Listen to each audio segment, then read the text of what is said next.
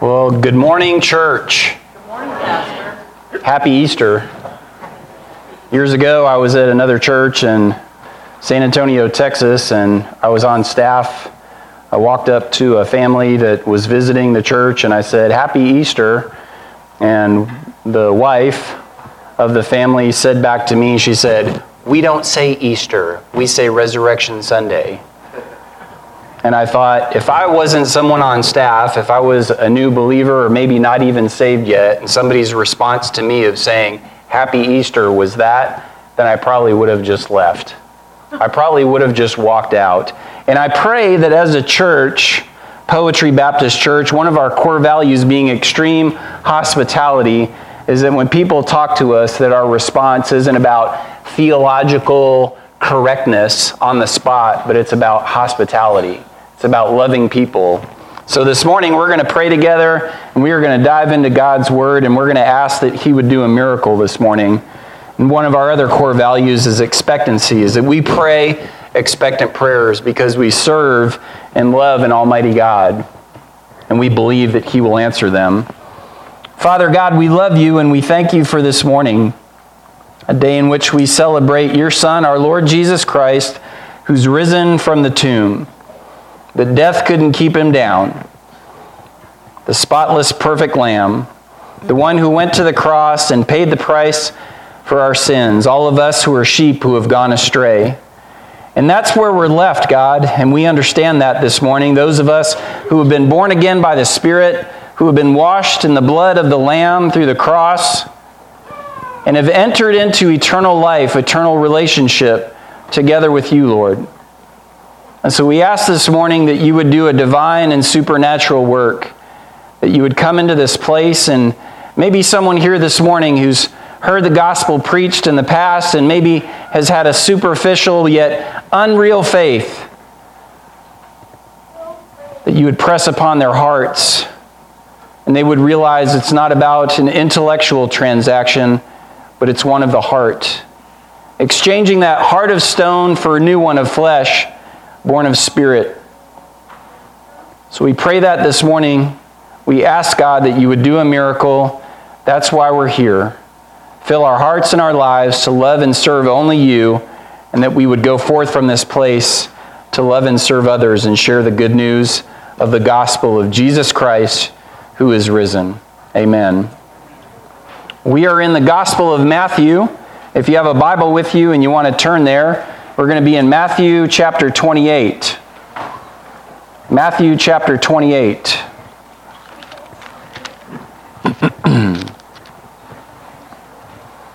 We've been in the Gospel of Matthew for quite some time. We're going through what we call our Equip series.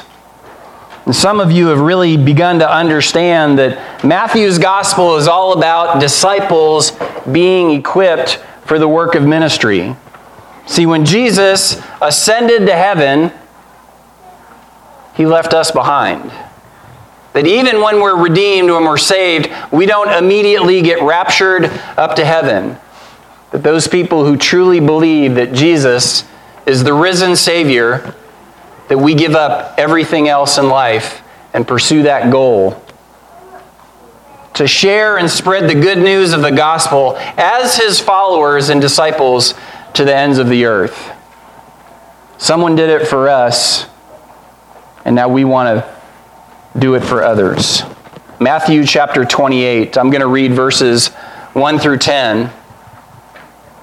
After the Sabbath, at dawn on the first day of the week, Mary Magdalene and the other Mary went to see the tomb. Suddenly there was a great earthquake, for an angel of the Lord descended from heaven rolled the stone away, and sat on it. His appearance was like lightning, and his clothes were white as snow. The guards trembled in fear of him and became like dead men. But the angel said to the women, Fear not. I know that you seek Jesus, the one who is crucified. He is not here he is risen, just as he said. Come, see the place where he lay. Then go quickly and tell his disciples, He is risen from the dead and is going ahead of you into Galilee. There you will see him. See, I have told you. So they hurried away from the tomb in fear and great joy and ran to tell his disciples. Suddenly, Jesus met them and said, Rejoice! They came to him, grasped his feet, and worshiped him. Fear not, said Jesus. Go tell my brothers to go to Galilee. There they will see me. Matthew 28, 1 to 10.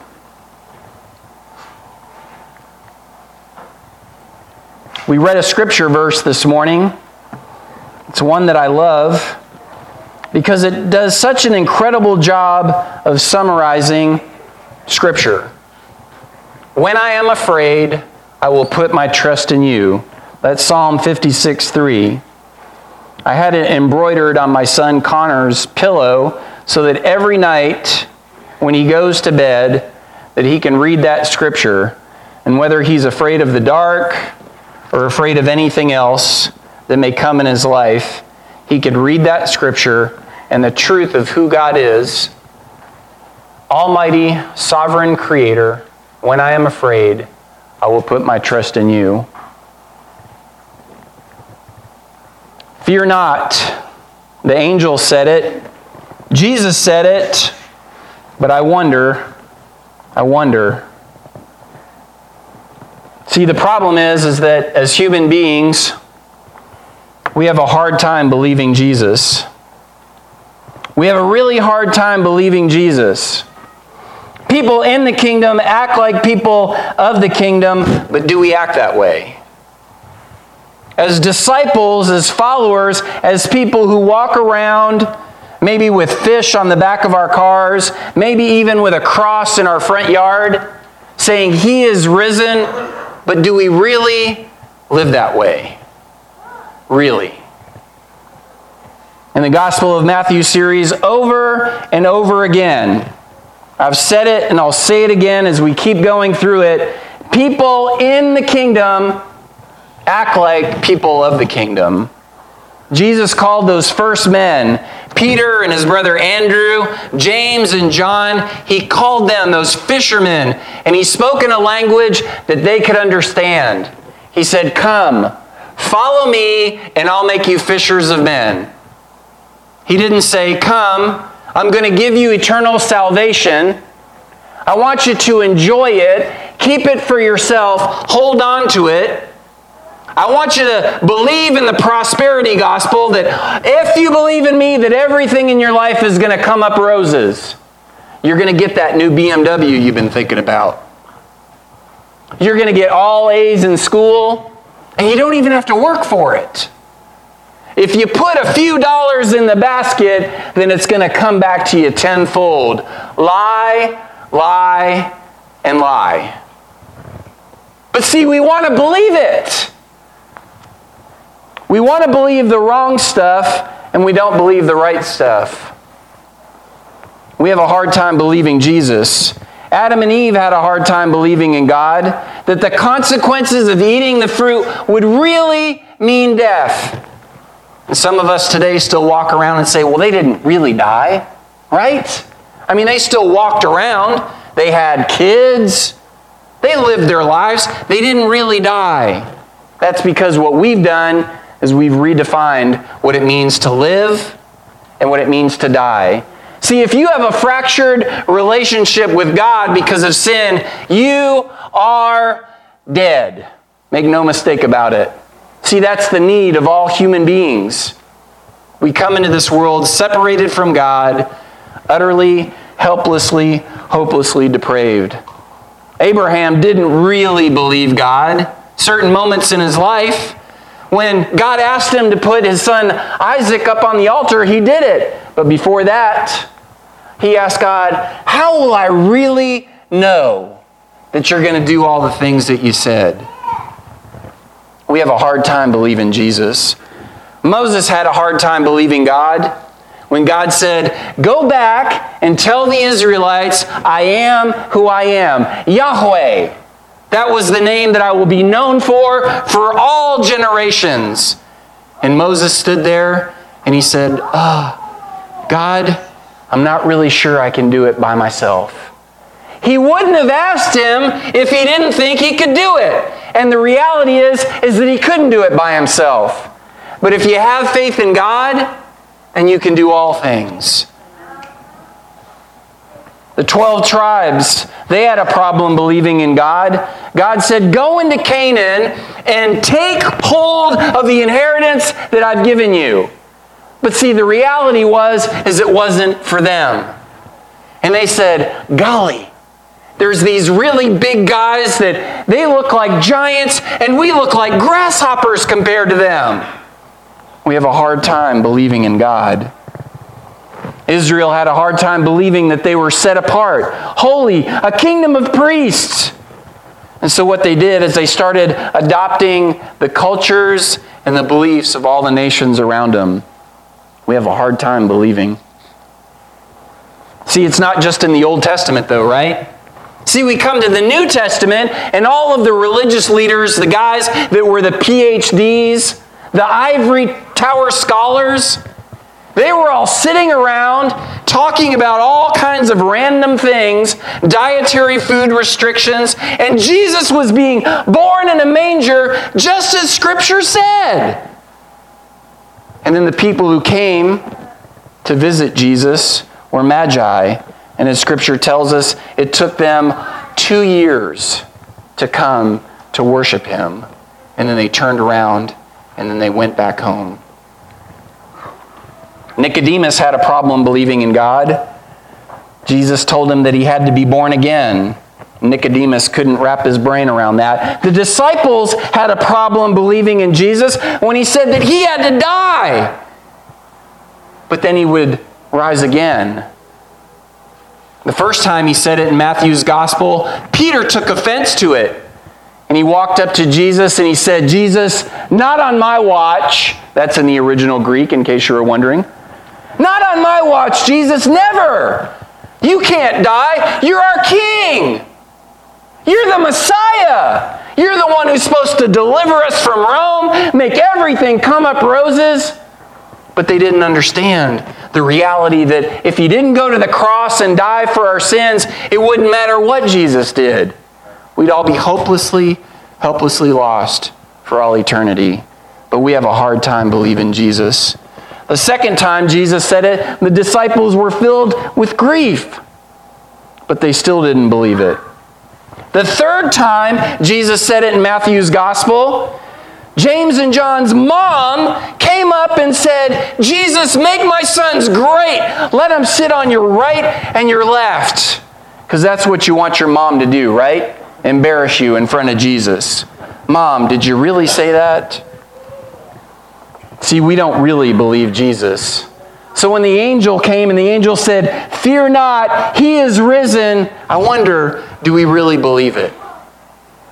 I wonder if we really believe it because we walk around with this thing called sin that fills us full of expectations and entitlement. See, as a people, I don't care if you're a sinner or a believer, we still have them. Sin still clings to us. I shared with a friend of mine a couple of weeks back. We were having lunch together, and I said, I can't wait to get to heaven. I really can't wait to think that when we enter into glory that there's never going to be another selfish thought that all of my sin is going to be burned away that i don't have to take captive every thought and make it obedient to christ because that's going to be the default i'm never ever going to sin again but we want to fast forward right there but jesus has left us here with a ministry and a mission to take the gospel to the ends of the earth and we say jesus I believe you're risen, but I'm really too busy for you and all that. Fear not. See, in the story of David and Goliath, we have a bunch of even Christian pastors and writers that have published books that have warped the message of David versus Goliath and said it's about you facing your giants. And it's not. It was about David, a shepherd boy who had such an intimate relationship with God that he was willing to stand in front of the one who would oppose Israel's armies and he would say, You're in trouble now, Goliath. You're in trouble now, see, because I represent the King of heaven and earth. And you may be eight feet tall, and you may have a big spear and fancy armor, but I'm standing on the side of God Almighty.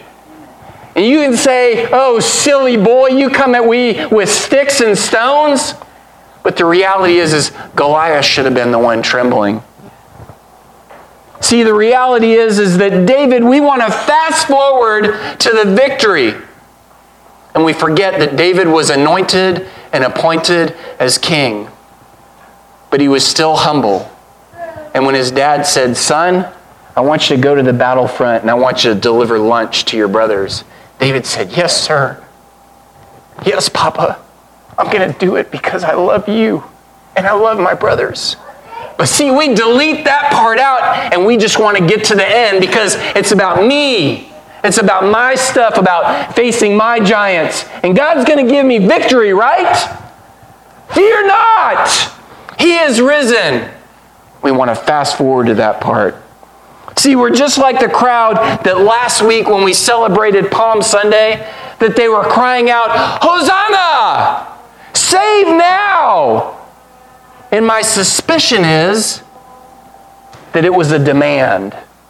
That they were saying to Jesus, Save now, vending machine God. We put in our stuff, I put in my nickel, and now you perform. Hosanna! Grant us success over Rome, over the religious elite, over our political foes, over sickness and death, all of those things. But we don't really want to recognize you as Messiah. The miracle addicts, the golf clappers, they all soon disappeared. See, when we find out that Jesus isn't going to oust Rome, he's not going to support our cause, he's not going to put on a magic show for us, he's not going to be the monkey that performs the way we want him to when we want him to. He's not going to heal our loved ones of the cancer that we've been praying for. He's not going to reconcile our marriage. We say, you know what, Jesus, if associating with you doesn't mean that I get what I want when I want it, I'm done. As it turns out, that if Jesus never did a single thing for us, if he never went to the cross, he would still be worthy of all glory and honor and worship and praise. Fear not. See, there's a warning that comes with it. Fear not. It's not for all of us, it's for those who produce fruit in keeping with repentance. See, we like to cut and paste our own faith. Did y'all realize that? We like to take the parts of the Bible that we like oh, I like that part of the Bible. Well, what about this part over here that says we're supposed to be obedient? That we're supposed to consider others as more important than ourselves? That we're supposed to love God and love others?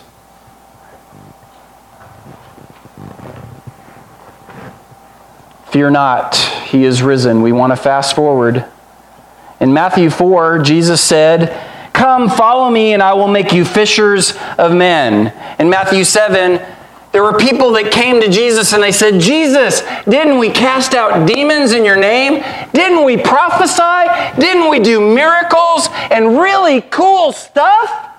And Jesus says, Away from me, you evildoers. I never knew you. See, those are the people that want to fast forward to the end, to the good stuff. The people who want to say, Hosanna, the people who want to say, He is risen on Easter. But then tomorrow it just goes back to same old, same old. The angel and Jesus weren't talking to everyone when he said, Fear not. I read this for the children, John 15, 8. See, if you want to know what it really means to look like to be a disciple of Jesus, a follower, someone who truly is a Christian, John 15, 8, it reads, This is to my Father's glory that you produce much fruit, proving yourselves to be my disciples. There are many churches out there that would say, we don't really have to do anything because then it would be a works based salvation. And that is a lie from the pit of hell. See, when Paul said, examine yourselves to see whether or not you're in the faith, what he was saying is if there's no fruit that's being produced in your lives, you can't be a disciple. See, dead trees, bad trees don't produce good fruit. And so when we examine our lives and we look at it, and if we're really honest, if we're really honest with ourselves, looking in the mirror and saying, Do I really believe in Jesus? It's not about a profession of faith that you made in youth camp. It's not about weeping in tears and feeling bad about your sin. It's not about any of that. It's about an eternal, almighty transaction that happens with God. That's what it's about. And see, our lives are forever transformed when that happens. It's kind of like entering into glory into heaven. Sin still kind of clings onto us, but a lot of that stuff is burned away. It says to Ananias and Paul that when he was blessed with the gift of faith, that something like scales fell from his eyes. Has that happened to you? See, we can pretend and we can act like Easter is this amazing, wonderful thing. Fear not! But we can't walk around saying He is risen when He hasn't been risen in your life. There's your warning. I really think the gospel, that Bibles should have a warning label on the front of them. This may not apply to you. I know some people in here would take offense to that and say it applies to everyone. No, it's for everyone.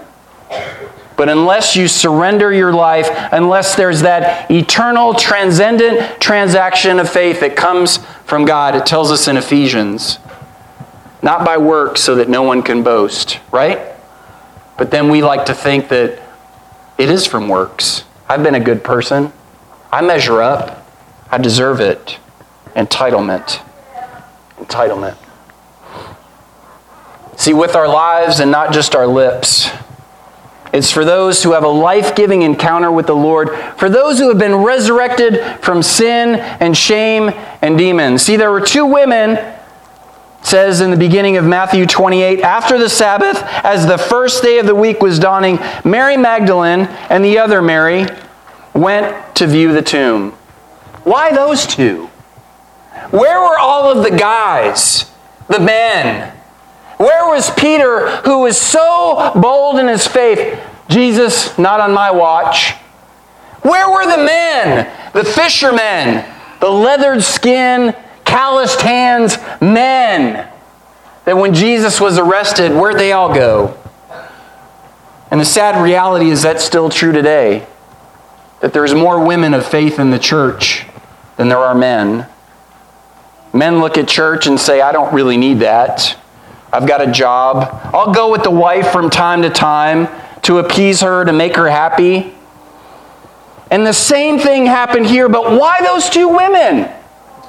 See, Mary Magdalene had been delivered from seven demons. And we say, well, that's ridiculous. Demons don't really exist, they're not really a thing. Remember what I said just a few moments ago? We don't really believe Jesus we don't really believe the Bible. I think if demons were present today, that people would say, aha, aha, Satan really is a thing. And so I think what Satan has done is says, hey guys, why don't y'all take a time out? Because all y'all have to do is sit on the bench and everybody's going to say, I don't really exist. And then I get to twist and warp their lies. I get to pose as an angel of light instead of the dark, foul demons of myth. Mary Magdalene, seven demons. And the other Mary, how would you like for that to be your designation in Scripture? The other Kevin. The other Mary, the one who saw her brother Lazarus raised from the dead. See, when you have an encounter with the risen Lord, with the real Jesus, we don't have to fake it. We don't have to play church on Sundays. We don't have to be the golf clapping Hosanna crowd. We get to be the people who are the church. We get to take the gospel to the ends of the earth. These women walked into a meat grinder. Roman soldiers standing there guarding his tomb, and we say, So what? There's a lot of things that could have gone sideways, but we don't worry about that because it wasn't us. See, they really believed, and it wasn't simply with their lips, it was with their lives. He is risen. So when the angel said, Fear not, it was real for them. So, my question for you is Is he risen in your life? If you came into this place today expecting a flowery gospel presentation, maybe not one at all, maybe you expected a feel good message that everything's okay, that everything's going to be fine, that just keep on keeping on. And since Jesus is love, you don't have to change anything, and you're going to be in heaven forever. Fear not. That's a lie. See, he is risen. There's no doubt about that. Scripture tells us the tomb was empty. But the question is is he risen in your life? When he is, there's not a guard, there's not an earthquake, not an angel or a demon. There's no government policy or law. There's not any weapon that has been forged or that ever will be that will stop us. Ever. Jesus said that he would build his church on our faith, on the rock, on the foundation, and that the gates of hell would not prevail against it. Does Satan have anything to worry about regarding you? I wonder. Is he risen in your life? Can you confidently say he's risen? See, if you can't, the words fear not don't apply to you. There's a universal need. Because of our rebellion in the Garden of Eden, all of us are separated from God. That's death. And the second death is an eternal lake of fire. Revelation warns us about that. Many of us don't take it seriously. Just like we don't take Jesus' incarnation seriously. We don't take his baptism seriously. We don't take his death seriously. And we don't take his resurrection or ascension seriously. And we don't take his return seriously. Jesus said that he's coming back again, not to bear sin, but to come for those who are waiting for him. Are you waiting? Let's pray together. Father God, again, on this Easter Sunday, this Resurrection Sunday, where we celebrate what your Son, our Lord Jesus Christ, did, stepping down from his heavenly throne, allowing himself to be born in a filthy food trough, a manger, living his sinless, perfect life, resolutely setting his face to Jerusalem, going to the cross amid the mockers the scoffing, the scourging, the beating, allowing himself to be hoisted up, to be poured out and spent, pierced for our transgressions, crushed for our iniquities. It's true, Lord Jesus, you are risen, but only those who have placed their trust in you can hear those words, fear not, and live that way. Psalm 56 3 says, When I am afraid, I will put my trust in you. Have you put your trust in Jesus? Can you say, You're not afraid?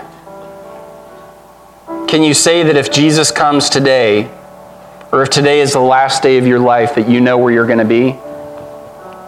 Easter is about the resurrection.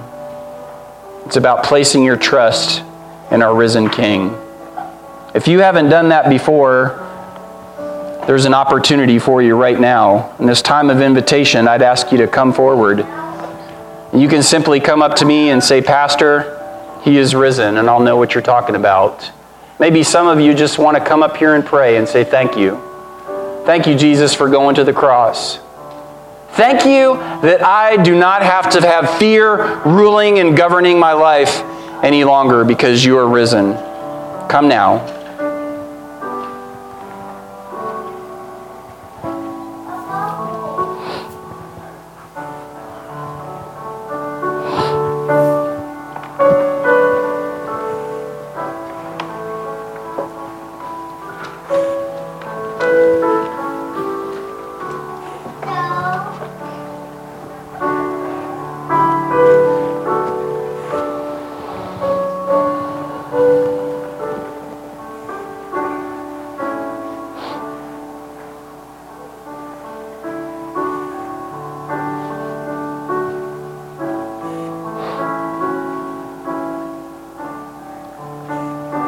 There's no shame in responding to the gospel. The shame is in not responding. So if the Holy Spirit is pressing upon you to respond today, whatever that looks like, whether it's surrendering your life, whether it's making a commitment to serve the Lord again, maybe you've strayed. Maybe you've gotten away from your faith. Maybe you stopped being a fisher of men. Maybe you want to rededicate your life and your ministry. Now's the time. Come now.